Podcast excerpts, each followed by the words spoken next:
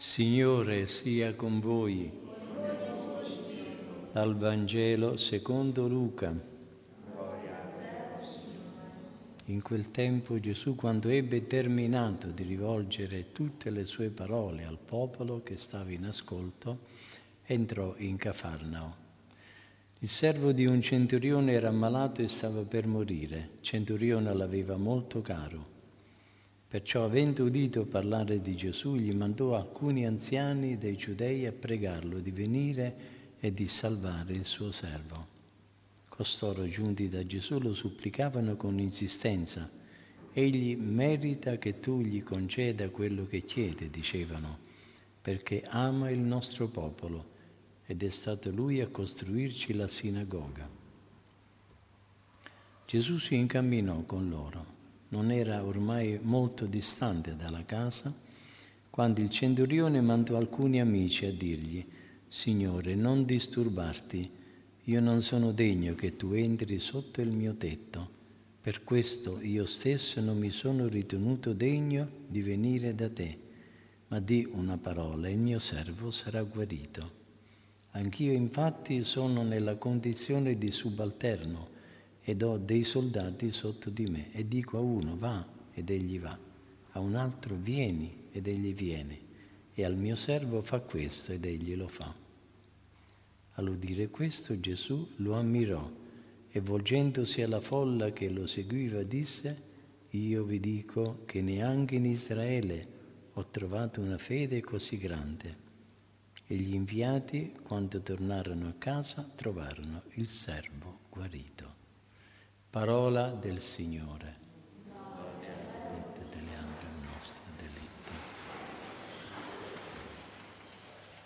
Sia lodato Gesù Cristo.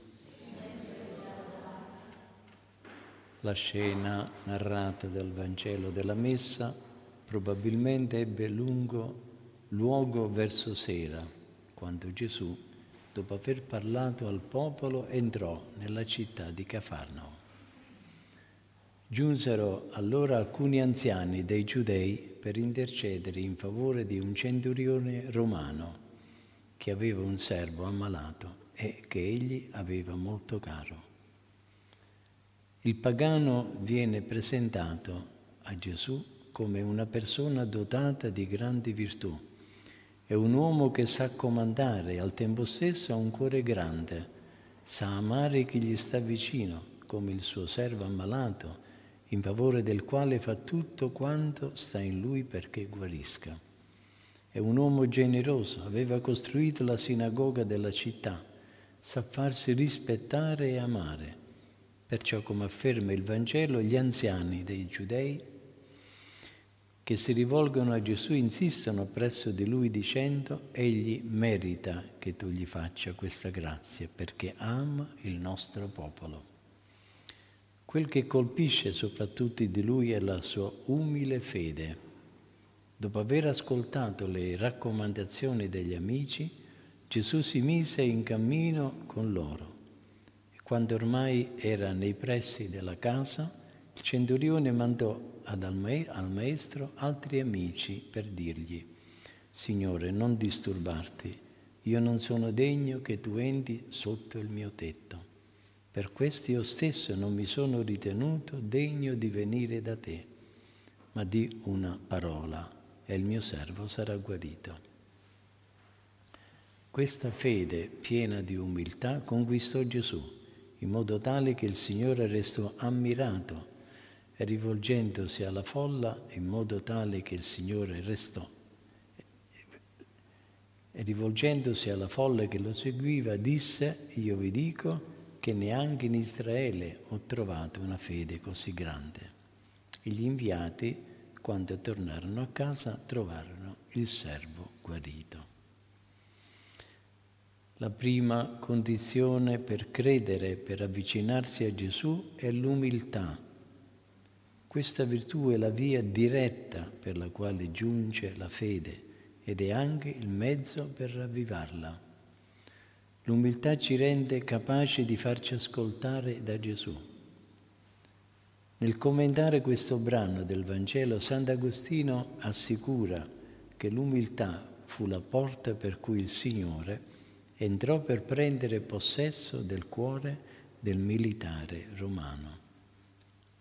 Tutti i miracoli che Gesù operò derivavano da un cuore pieno di amore e di misericordia.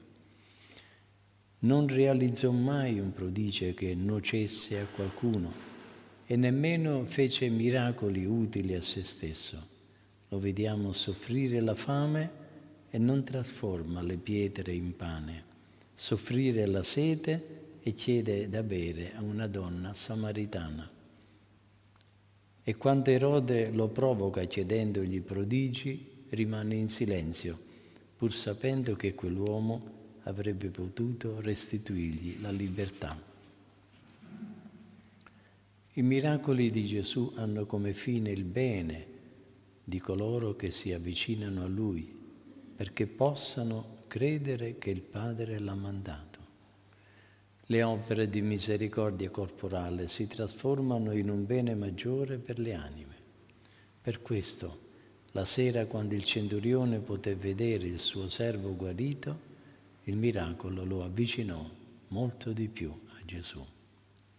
C'è da supporre che dopo la Pentecoste fosse uno dei primi pagani che ricevettero il battesimo e che rimase fedele al Maestro fino alla fine dei suoi giorni. La fede vera ci unisce a Gesù Redentore e ci dà una sicurezza e una perseveranza che vanno oltre tutte le circostanze umane, qualsiasi cosa possa succedere. Però per avere questa fede abbiamo bisogno dell'umiltà del centurione, saperci nulla davanti a Gesù, non perdere mai fiducia nel suo aiuto, anche se qualche volta tarda un po' ad arrivare o giunge diverso da ciò che aspettavamo. Sant'Agostino affermava che tutti i doni di Dio possano ridursi a questo, il perseverare nella fede fino al termine della vita. L'umiltà di sapere che possiamo tradire la fede ricevuta, che siamo capaci di allontanarci dal Maestro, ci aiuterà a non trascurare mai la frequentazione quotidiana con Gesù, i mezzi di formazione che ci insegnano meglio a conoscere Dio, ci trasmettono i contenuti di cui abbiamo bisogno per farlo conoscere. Il vero ostacolo per perseverare nella fede è la superbia.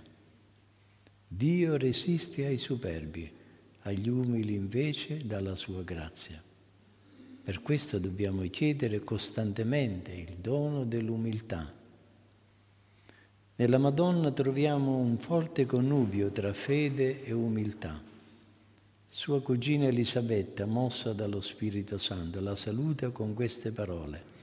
Beata te che hai creduto e lo Spirito Santo farà esclamare alla Vergine Madre, un'immensa gioia invade la mia anima e tutte le generazioni mi chiameranno beata. Nulla dipende da me, ma da Dio che ha guardato l'umiltà della sua serva. Lui ha aperto il mio cuore e l'ha colmato di grazie. Ricorriamo alla Vergine Maria perché ci insegni a crescere nella virtù dell'umiltà, nella quale la fede ha le sue più solide fondamenta. La Vergine Maria, dichiaratasi serva del Signore, oggi è acclamata regina dell'universo. È sempre vero quel detto di Gesù, chi si abbasserà sarà innalzato. Se sapremo metterci incondizionatamente al servizio di Dio, anche noi saremo elevati a un'altezza inimmaginabile. Parteciperemo alla vita intima di Dio, anzi saremo, come Dio, ma per la via giusta, cioè quella dell'umiltà e della docilità alla volontà del nostro Dio e Signore. Sia lodato Gesù Cristo.